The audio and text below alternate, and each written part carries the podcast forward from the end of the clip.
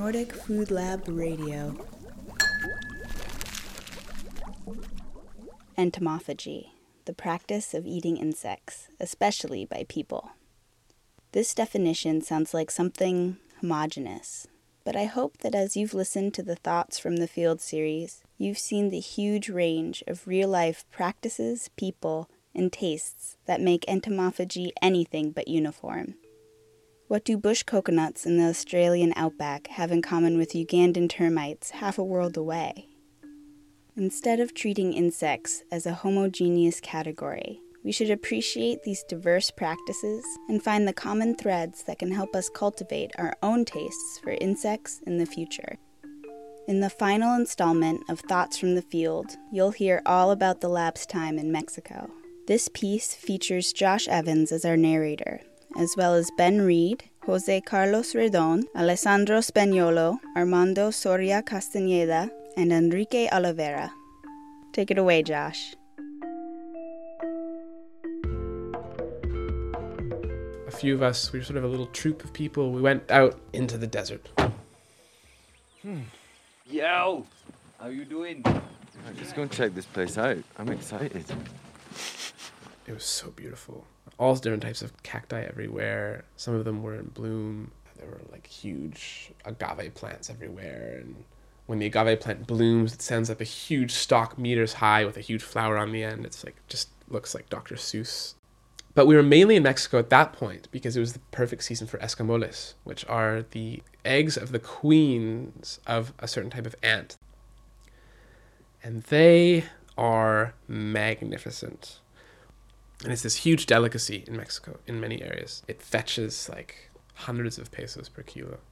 We have a friend named Jose Carlos who lives in Mexico City, but also has a educational farm space with his uncle, like an hour north of the city in Hidalgo. So, what's the aim of this place? We're kind of a nursery here for these insects. They were sort of disappearing. We started with the eggs, with the ant eggs, with the escamoles. Right. And it was a huge bet because we didn't know if we would be able to keep the nests, you know. And uh, so we had to study for like a year before we even had one nest.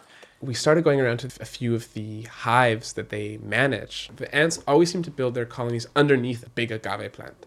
At least most of the ones we found. Or maybe they just chose that because they were convenient. I don't know what correlation is. You see the ant? Uh huh. Okay. We call this caminito, little way. There are three or four ways in, in each direction, any, any direction. But so they had the hole dug out, and then they had stuffed it with the dry membrane of a prickly pear cactus. When it dries, it has this like web like structure, and it's this like light but strong thing. So they sort of pack it full of that and cover it up again. So that when they comes time to harvest, they sort of unpack this hole and then they have access directly into the heart of the hive. You must Okay. do this with the hand, Okay. gently, very gently, Okay. pick up. Okay. Okay? and then you you sort of get down on your hands and knees and you use sections of agave leaf as like a paddle sort of to scoop these eggs along with soil delicately out of the nest and then into a bucket and they let ben and me try Can you show me? Do I want to dig in there? You have to tuck your shoes, uh, your socks. Ah, because all the ants will get me. Like everything in this place either bites you or Bites you. spikes you. That's the choice. Ah, fuck. Ah, yeah, they're biting me now. Well, I got a few. I didn't get that many. Ah, fuckers, they're biting me everywhere. There's one on the ground over there. Watch out. You just drop two kronas. Two kroner each.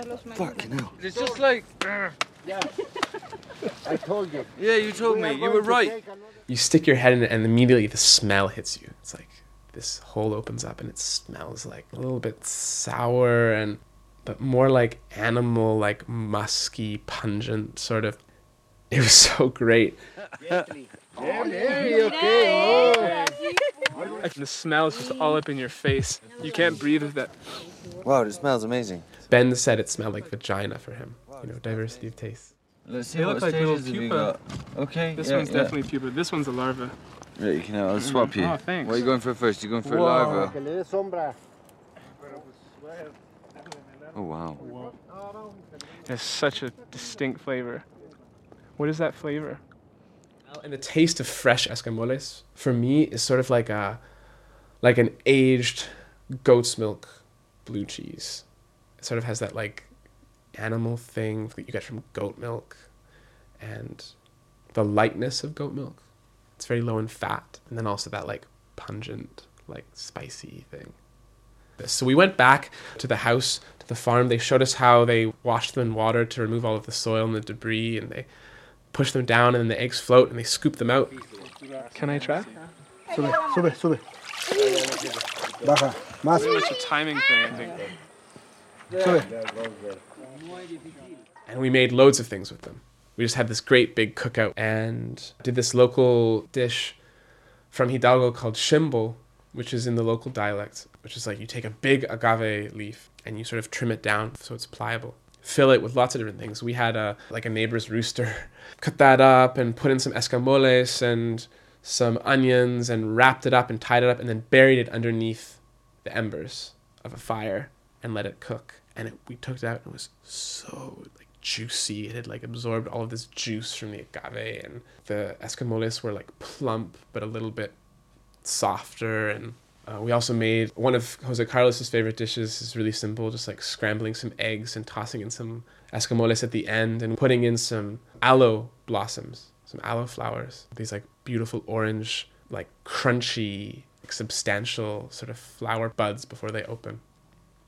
And the heat sort of makes them a bit tender and that texture interacting with the popping of the escamoles and all the flavors and egg binding it all together and we garnish that with some like fresh cactus flowers just like these like beautiful white delicate flowers. Yeah.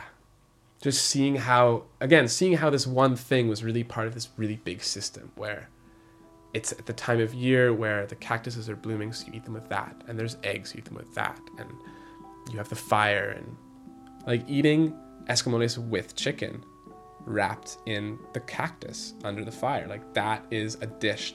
And that's not an accident. That's not a coincidence. That's because people are keeping chickens around too. Because it makes sense in that context.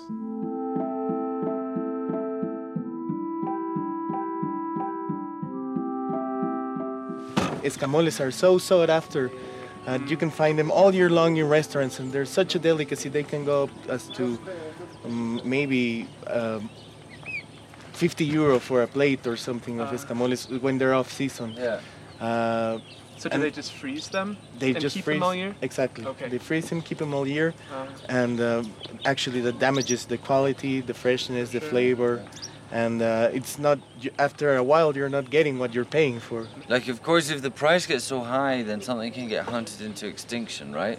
So then you can basically, like, completely ruin a natural ecosystem. People start thinking, for example, insects are sustainable. So then anything you do with insects is sustainable. automatic. But what would be ideal is to, you know, work out the, the, the sustainability of it, like, properly. in a full circle, you know, helping the families that know how to gather them, putting them in the restaurants that know how to cook them, and then give it to the people that uh, love to eat them. Escamole, it's not something that's cultivated.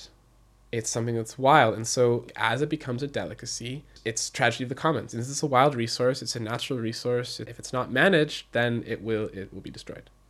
And it's a perfect example of where the pursuit of deliciousness actually is ecologically destructive. I see insects as, as uh, something that is special. Uh, same with escamoles. The escamoles, not, not everybody can eat escamoles because they're not widely available and because it's, uh, it's expensive. So Jose Carlos is trying to make like a, a cooperative, like a consortium of Escamoleros, to try and manage it as a natural resource. And you could also see the challenges of trying to make this cooperative because, like, one of the hives we went to, it was clear that it had just been harvested. But because it's public land, it's not something that Jose Carlos can control directly. He can't say, oh, someone's trespassing because it's commonly owned land. So, you know, it's a fantastic idea, and I really hope that he's able to develop it further because a lot of the traditional contexts of procuring insects, let's say, from nature, Humans aren't selecting for the organism, but they are creating its habitat. They're very actively managing its habitat. And so these escamoles are one such thing where you can't really say it's a wild product in the strictest sense, but you also can't really say like it's a domesticated insect. It's something in between. And when it comes to truly sustainable implementation of production of insects in a cultural space, like I would say this has a lot of potential because it's these semi-cultivation methods are really diverse. A lot of them already exist. And if they're managed well, they can produce a lot of food without compromising the habitat, without compromising the environment. And in some cases, they can actually enhance the habitat for other things too, like we talked about with Tom's termites, you know.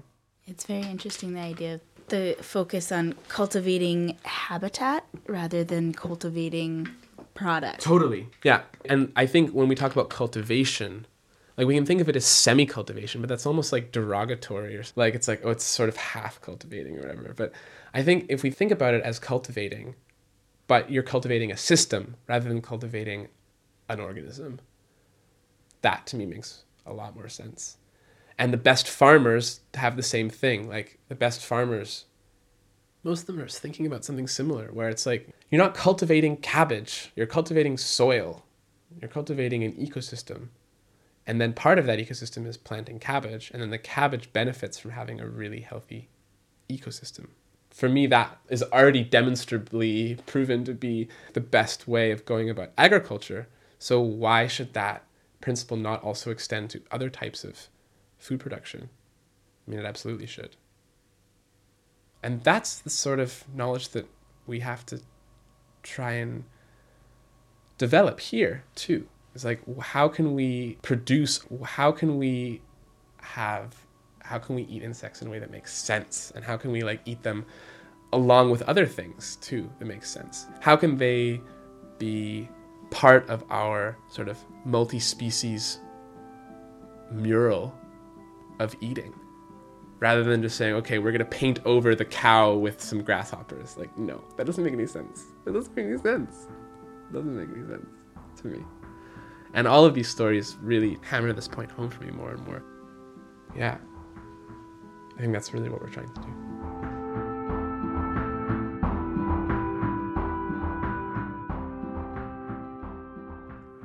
A special thanks to Jose Carlos Redon, Alessandro Spagnolo, Armando Soria Castañeda for hosting the lab in Puerto Mexico and demonstrating their escamoles management practices, Enrique Olvera and Joaquin Cardoso at Restaurant Pujol in Mexico City for showing us how they use escamoles and other insects in their cooking.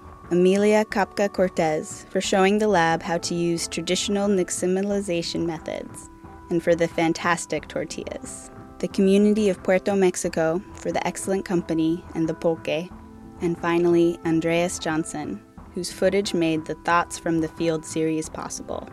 Nordic Food Lab Radio is written and produced by me, Meredith Hodnott. Thanks for listening.